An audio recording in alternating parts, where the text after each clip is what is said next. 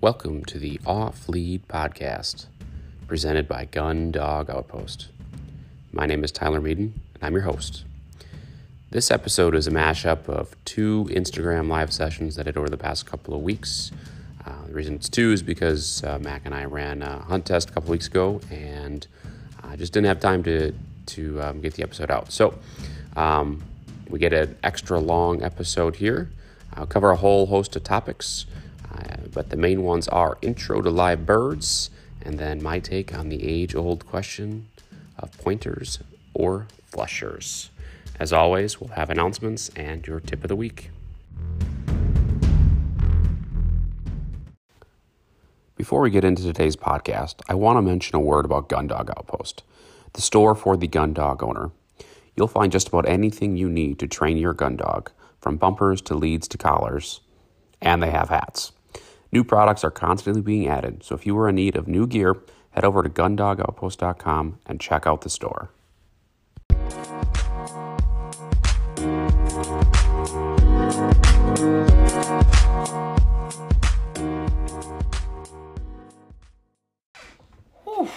It is almost nine o'clock my time, um, and I apologize for pushing this back, but I had an opportunity to sneak in another another training session here, and with um, you know a test coming up on Saturday and Sunday, you know I wanted to take the opportunity to you know get in as much training as possible. So my apologies, um, but uh, thanks for everyone um, that's jumping on now.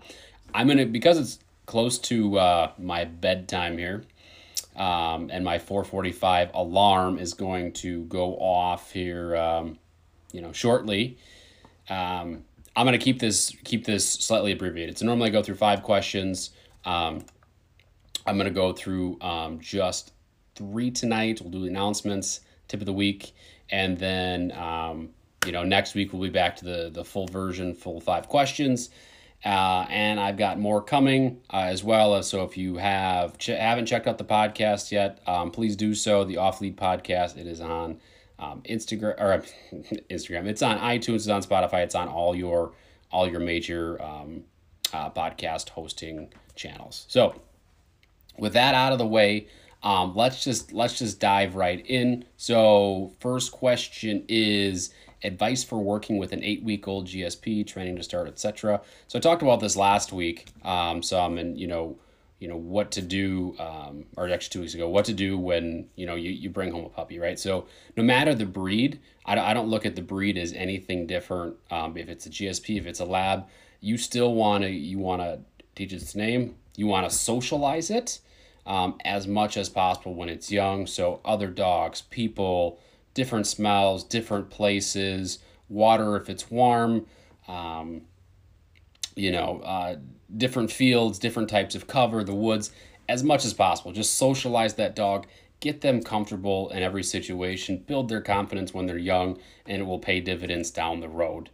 And then from there, you know, you can you can treat train and you can get into um, you know after that you get into more formal training and then you can you can break off into you know different specific types of training based on the breed based on what you're what you're going for right? Or you, if you're upland hunting break into more of that. If you're waterfowl hunting um, break into more of that. If you're you know if you're going to do both with your dog you got a versatile dog you know you can do both of those things. So as always though um, you know start with socialization. That's that's my recommendation. Entry training. So excuse me. Um, you know, I don't. I don't even. Tonight's such a weird night. I don't even have my um, my ice sparkling water. I have the Great Value brand Crystal Light ripoff cherry juice. So that's how different tonight is. Um, all right. Second question is um, intro to live bird. So this is this is a really good question. Um, this is one that I can tell you that I've done wrong in the past. Um, you know, just putting the birds in the field and drop my dog out there and saying go. The way that um, uh, the yes, those eight week old pups can be a handful. Yes, they can tie. Um, the way that I would recommend intro to live birds is first start with like a wing, right? You have clipped wing. You, most, you know, if you're you're buying, um, you know, a puppy from a breeder that that has, you know, that produces gun dogs, those puppies are probably going to be introduced to wings. But start there. From there, Um, go to a frozen bird, get them comfortable with that, and then the clip clipped wing pigeon. I, I just think that's the that's the best option. That's what I would recommend. There's, it's small. It's gonna flutter. Um, toss it out there. You know, let your let your you know twelve week old puppy or however your old dog is. Let them um, you know chase after it. Let them build their confidence. Let them pick it up and bring it back to you. Don't let them you know mash it and kill it, but um, you know get them out there. Um, and, and get them on that, but build it up first. I mean, that's the key, right? Take it slow. I, I say this a lot, but um, take it slow and just let build up slowly, slowly, slowly with your dog until they're ready, right? Um, you know, don't don't do what I did and or I've done and you know one week. You know, you take your dog and you drop a drop a bunch of birds in the field, let your dog go when he's four and a half months old. The next week you do the same thing and you hope for the best. And it, it worked out in my case, but if I was doing over again, I wouldn't do that. So um, that's my recommendation for intro to live birds. Um, I hope that helps. Um, you know, if you're going to be doing that soon with your dog. All right, the third and then final question for tonight is what kind of dogs did I grow up with as a kid? Right. So uh, for me, we grew up. We had um, we had mostly mutts, and then we had one lab. And so the lab um, we hunted we hunted um, ducks and geese with um, not very well, and then um, we did a lot of a lot of upland hunting. So um, that one lab was kind of my you know my foray into this. Um, he was not very well trained.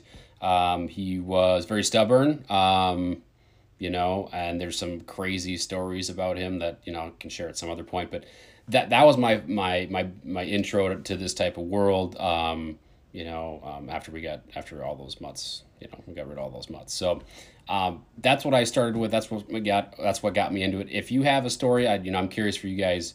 If you have something, you know, a story, how did I want to know how you guys got started? What kind of dogs you grew up with? You know, if you have GSPs, have you always had GSPs? If you've had labs, have you always had labs? Have you switched back and forth between breeds? I just think those stories are really interesting. So if you have those, um, share them out and over to me.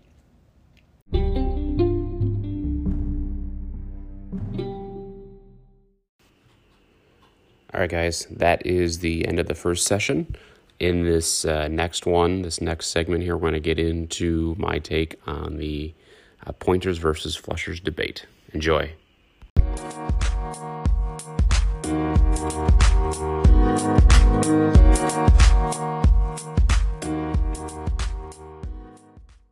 Okay, before dive into questions, I got some. I got five questions.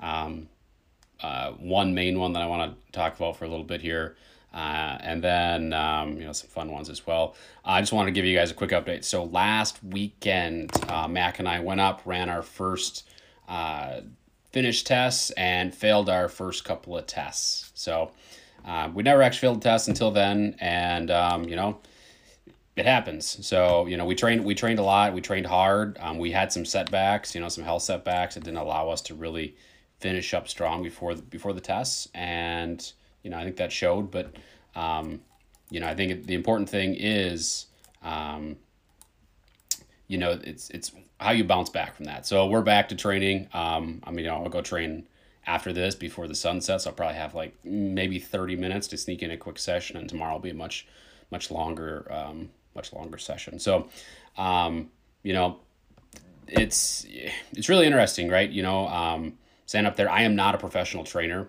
you know, and you walk up to walk up to a big boy test and the you know you have pros who are talking about how difficult this test is. You're like, yeah, it'll be fun. To, it'll be fun to run, right? And you you know you give it your best shot, and that's it's fun to you know to stand up there with those guys um, that really that do this for a living, um, and I just do it for fun. Um, and you just just see what you're made of, and then you go back and you, you go back and you train and you improve, and you know um, and we'll just see where we're at and probably about five weeks from now i think there's another test i may try to sneak into the issue i'm running into is that's the beginning of hunting season so do i take a little bit away from hunting season because i have this chip on my shoulder when you know i get really competitive and you know i want to and I want to go, and I want to, I want to, you know, get started and, and get a little bit of redemption at the finish level, and then you know next year we'll finish it up. I'm not too not too worried. Um, when you when you fail a test, you you see what you really need to work on, and there's just some things that need to be polished up, and things I was aware of, and some things that uh, kind of came out of nowhere. So um, anyway, enough about hunt tests. Uh, you know, there's, um, you know, I talk about that a lot. It's fun. It's really, really fun. Um, but like I said, hunting is coming up. So let's let's dive into the questions, and then you know, in a month we're going to be talking about hunting. So I'll probably be asking you guys a lot of questions at that point in time. So, uh, first question is, um, can you train a dog to not whine? Uh, that is a fantastic question. Um, and honestly, talking about you know uh, dogs that are vocal is above my pay grade, and I don't really get paid to do this. But you know, if you're if you're in the hunt test world and and you um, and I say like a vocal dog, you, you know what I mean. The dog that sits there and is like there there's there's a lot of anxiety and excitement, and it comes out in barks and screams and whines. Right, that's that is something that there's there's like a handful of guys who get paid a lot of money to train dogs uh, to, or to train that out of dogs. It's very very difficult. If you're in the duck blind and there's like a little whimper from from anxiousness from boredom, that's something you can you can you can nip in the bud. Um, you know you can use you can use a collar. You gotta be careful with a collar. Sometimes that can turn up the turn up the um, intensity, but uh, you know with the dog with noise, but. you know you can you can nick and say quiet or you know quiet and you know grab their snout and let them know there, there's different ways you can do it i've seen i've seen different people do it um, but sound like i said above my pay grade um, when you're talking about training a dog that is actually vocal vocal vocal so really good question if you have that um, i know of one person I, personally who who does that you could shoot me a message and i'll I can try to get you in touch with them. So, really good question. Really, really good question. Uh, my favorite question though is the is the next one. Um, it is pointer or flusher for upland birds and why? And this is a loaded question because this person is looking at getting a Vizsla. So um, you are asking this question to someone who owns a flusher, who owns a lab. And um, so my, my preference is just it's probably going to be flusher, right? Personally, for me, yes, I, I like working a lab, um, but you know, if you have a well trained gun dog, the it doesn't really matter. I don't care. I don't care um, what kind of dog you have as long as it's well trained. You know, I've I've guided with some GSPs. A well trained GSP is a hunting machine, right? Um, you know, I see Blair, yeah, Brittany's. You know, I've seen some great Brittany's work in the field. Um, you know, if you have a Vizsla, Vizslas are nuts. I got to train one here recently, and this dog is just, whew, I mean, you know, if if if you can take some of these these dogs that have these giant engines and you can focus that energy on the field and finding birds, it's gonna be great. It's gonna be awesome. Um, you know, it's moral of the story train it well and I will hunt behind it. Just shoot me a message, let me know when and where and I will be there. Cuz that's that's all that matters, right? You know, everybody has their preference on breeds, but you know, if you if you train it well, it's going to be fun to hunt behind. And then you're going to make memories and that's really what it's all about. We just want to collect memories. So um that that's my that's my that's a fun question because you have people who are who are preferential to one side and they will argue back and forth about what is actually the um, you know what is superior are flusher superior hunters or are you know uh, pointer superior hunters. You know it depends who you ask. Uh, i'm going to ride the fence and say no comment though on that. So all right good question. Um, all right so let's get into some fun questions. I'll make this first one here really short and sweet, and that is how do you get a nine week old pup to stop picking stuff up off the floor? Uh, you you don't, right? They're a puppy that they're they're going to. If, if you have a lab who's instinctively just picking things up, that they, they just may need a job, and so they're going to pick it up. If they're picking up the wrong things, you can try. You can try to divert their um, divert their focus, right? Divert their attention to act, what you actually want them to pick up, right? But at nine weeks, they're so young. There's just not you're not going to be doing a ton of a ton of uh, uh, training at that point in time with your dog. So you're not going to start stop picking them stop help. Excuse me. You're not going to stop them from picking stuff up off the floor. Um, as they get older, you can work on um, diverting their energy. into something else that you really want them to actually pick up, um, and then start teaching them other stuff you can get to know eventually and that sort of thing. Um, but there isn't there isn't a fix for a, a puppy that's nine weeks old. They're going to get into trouble. It's what they do. But they're also really cute and soft and cuddly and just enjoy that time. Mm. I see we have um, you know one pointer one pointer person in the comments here who prefers prefers pointers over flushers Blair. I see that, you know, I see you. I see you. That's fine. That's fine. I'm to stick with my no comment. All right, so last two questions here are related.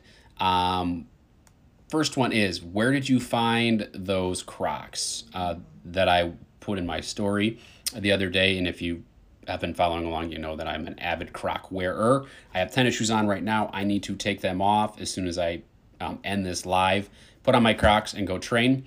Uh, I get my Crocs at Fleet Farm. Uh, so that's where I go. You can order them online. I don't have a preference for where you get them from. The last one here is why are you not a licensed Croc provider yet?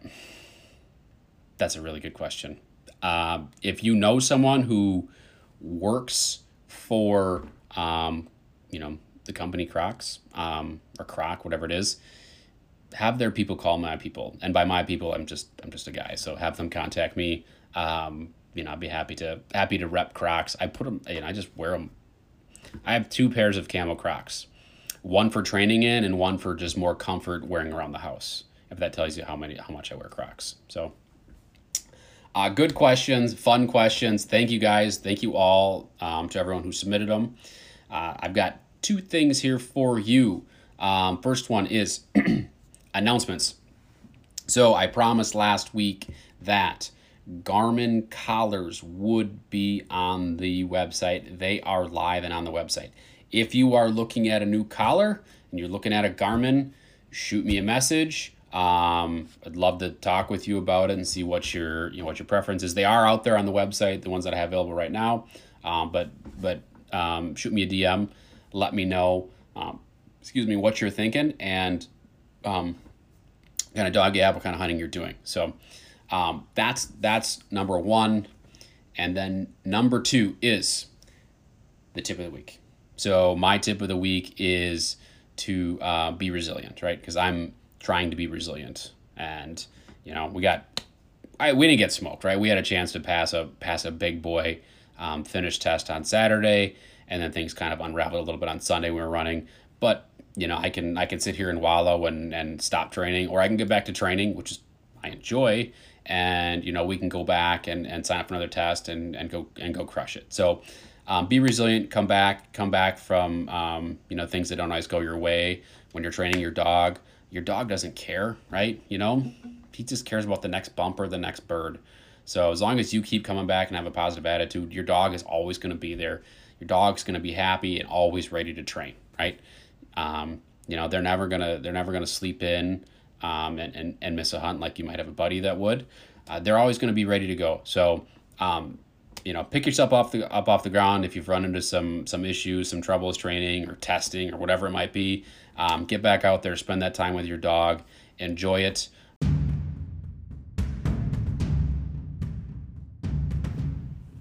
That's it for today's podcast. If you could, please hit that subscribe or follow button, depending on the platform that you're on, and share this podcast with another gun dog owner. If you have another 20 seconds, please leave a review. We are constantly looking for feedback and ways to improve, and that can't be done without your thoughts and opinions.